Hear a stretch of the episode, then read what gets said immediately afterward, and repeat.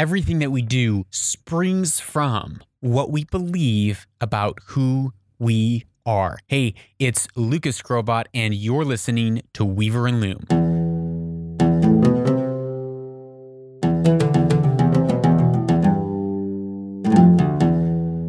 Welcome to episode 100 of Own the Future, podcast made for and by changemakers. If you're listening, you are a changemaker. And this is the solo segment of Own the Future called Weaver and Loom. The Weaver and the Loom is a picture of fate and destiny in ancient folklore and mythology. The weaver and the loom always represented fate. The the loom is where you weave a tapestry and it, it represents our heritage, the past, everything that's come before us, and the story, our little bit of the storyline, the thing that we are being weaving, the thing that we are weaving on that tapestry, our life. And the idea of the weaver and the loom is that we need to be connected to our work, to our heritage, to our purpose in the earth, and we are an active agent. We are not just doomed and destined to the fates or the gods or anything like that, but we actually have power to connect back to the loom and actually weave our destiny, actually shape our future, that we are not victims. And today we have been talking about this last week we've been talking about what does it mean to be a change maker? What does it mean to be great? And what does it mean to have the courage to be an absolute nobody? Because if we want to be a change maker, we must have courage to become an absolute nobody. We started talking about this back in episode 95 and we since then we've talked about how we were born and created for greatness, for great things to do great things in the earth. This is the core, the foundation of our identity. And then we talked about how from that place, know, from knowing that we were born to do great things, that we're born with greatness, that we can actually work in the shadows. We can actually have courage to become an absolute nobody and do work when no one sees, no one recognizes, and no one gives us credit. And this is really important because if you have big vision for your life, which you must have, you without a big, massive, incredibly huge vision for your life, you will begin to float and wander and list and grow dissatisfied. You need a huge vision. But in order, this is where so many people get tripped up. In order to achieve that great, huge vision, it means that you have to come down from the clouds and actually get in the ditches, in the trenches, in the dirt, and do the work. And that work, 99% of the time, it's unseen work and it's actually serving other people, not having other people serve you. If you want to achieve great things in your life, you have to learn how to serve other people. So, what's the enemy? Of greatness? What's the enemy of service? Well, one of them is having our lives predicated on the opinions of others. We talked about this in episode 98. If we're so wrapped up in what other people think about us or say about us, we'll never do the meaningful work that will actually cause us to risk and cause us to reach and push into that big vision. What is the second enemy? Of greatness, of having courage to be an absolute nobody. Well, it looks kind of similar to being an absolute nobody and working in the shadows, but it's hiding in the shadows. When we hide in the shadows, it means that we're actually not putting our work out there. We're not doing the work. We're pretending to wait till we're ready to go out and do the work. We're developing, we're still strategizing, we're still perfecting it. I've been there. I've been there so many times. I've been in both places. Before I actually moved here to the Khalij, to the Gulf, I was living for the praise and the affirmation of other people, and I didn't even know it. Everything that I was doing was because I wanted other people to like me, to promote me, to say great things about me. I cared so much about what other people thought. And then I came here, and then I realized that that whole equation just came falling in on itself. And I began to reorder my life in a way that realized that my identity doesn't come from what other people say or think about me, but because of who I am, who I was created to be. And I talk about this a lot in my book, Anchor the Discipline to Stop Drifting, which is out on Amazon. The link is in the show notes. Another, the other side of it, of hiding in the shadows, that book that I just talked about, Anchor the Discipline to Stop Drifting, I let it hide for probably three years. For three years, it just sat in hiding, waiting, collecting dust, and waiting to be ready. Finally, I was challenged to say, hey, you're just hiding. You need to ship it, you need to publish it, put it out, and be finished with it and move on and learn from it. And so I did that. I just released it probably a week and a half ago. So please go out, find it, buy it, read it. It changed my life. I wrote it as a manifesto to me. I know it will change yours. But so much of this, all of this, it comes from what is this? This, I mean, being a change maker, having courage to work in the shadows. It comes from acting out of our identity rather than acting for our identity. Now, here's the trick so many people think that they are, you know, after I achieve this, then I will feel this. After I do this, then I will be this. We think that the things that we have, the achievements that we have, then tell us, okay, well, this is what I've done or this is what I will do. And that then defines who I am. But it's actually opposite. It's actually everything that we have comes from things that we have done. So the relationships that we have, the health of those relationships, our finances, our lack of finances, our our business, the strengths of our business, the the the physical space around us, everything that we have, it all springs out of what did you do or what did you fail to do? Now, everything that we've done or failed to do comes out of who we are, our being. And this, we've talked about this so much on this podcast that our thoughts produce our feelings, our feelings produce our actions, and our action produce, produces our world. Lao Tzu, I believe, said that watch your thoughts because your thoughts produce your actions, and your actions produce your behaviors, your behaviors produce your habits, and your habits produce your destiny.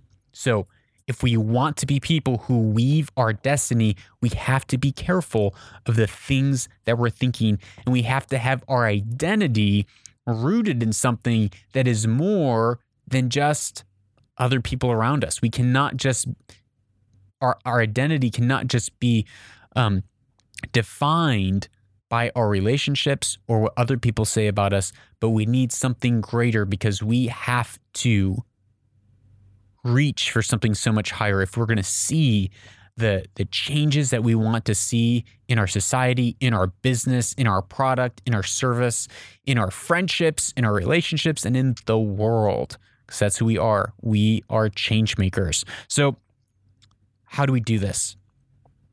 How do we understand our identity of knowing that? Because knowing that who we are what we believe about ourselves and believe about the world around us, that dictates everything that we do. So we have to know who we are. The problem is that each and every one of us have grown up with imperfect, imperfect parents, imperfect friends, imperfect situations where we've been hurt, where we've been wounded, where we've been rejected, where we've been abused, where we've been neglected, when we've been spoiled. And all of those things can corrupt our identity.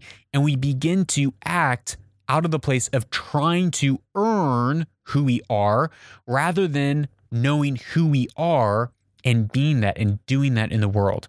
My kids, they are Skrobots. That is who they are. They can, my my my sons, they cannot do anything to become more of a Skrobot. They were born a Skrobot. That's our last name, Skrobot, Lucas Skrobot, SK Robot. My kids were born Skrobots. They could, as they grow up, I'm sure they're going to have, you know, wounds, inshallah, not many. but they could all of a sudden try to begin to do things to prove to me or to the world that they are really a Skrobot, which would be foolish, It would be silly. It'd be going around trying to, you know, how how can you prove that you're more of, of that? That's just who you are. You're born into it. There's nothing that you can do to change that. But you have to then know that in order to act out of it. So if you look at the two enemies of success that we've been talking about of of being change makers, one of them was having all of our actions proxied based on what other people think, the living for the opinions of others.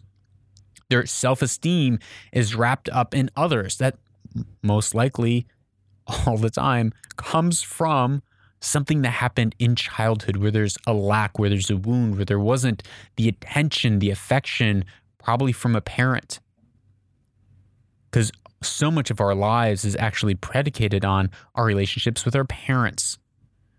And if you look at the other side, someone who is hiding in the shadows and not putting their work out that doesn't have self confidence, that's afraid of rejection rather than pandering, which in some ways it's the same thing. They're still pandering, but it's just in a different way. They're instead of putting themselves out there so much, wanting the approval, they're hiding so much because they're afraid they're going to get the disapproval. So they play it safe. Both are the same side, different sides of the same coin.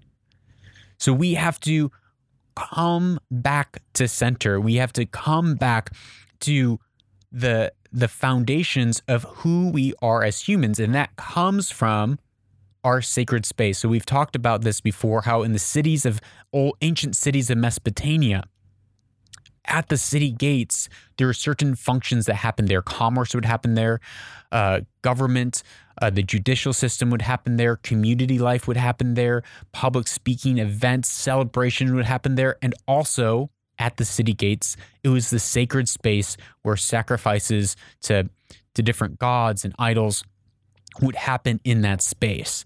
And so we've we've talked about previously on the podcast of how we need to defend and define our sacred space both in our family and in our personhood knowing those core those core foundation pieces of who we are and having that fully integrated into our minds, into our hearts, into our lives, knowing that our identity, who we are, does not originally spring from what we do or what we've accomplished, but it springs from the fact that we were created for purpose. We were created for a reason, for destiny, for uh, to do something in the world. That we're not just we're not just here by chance. Now, some people believe that we're here by chance.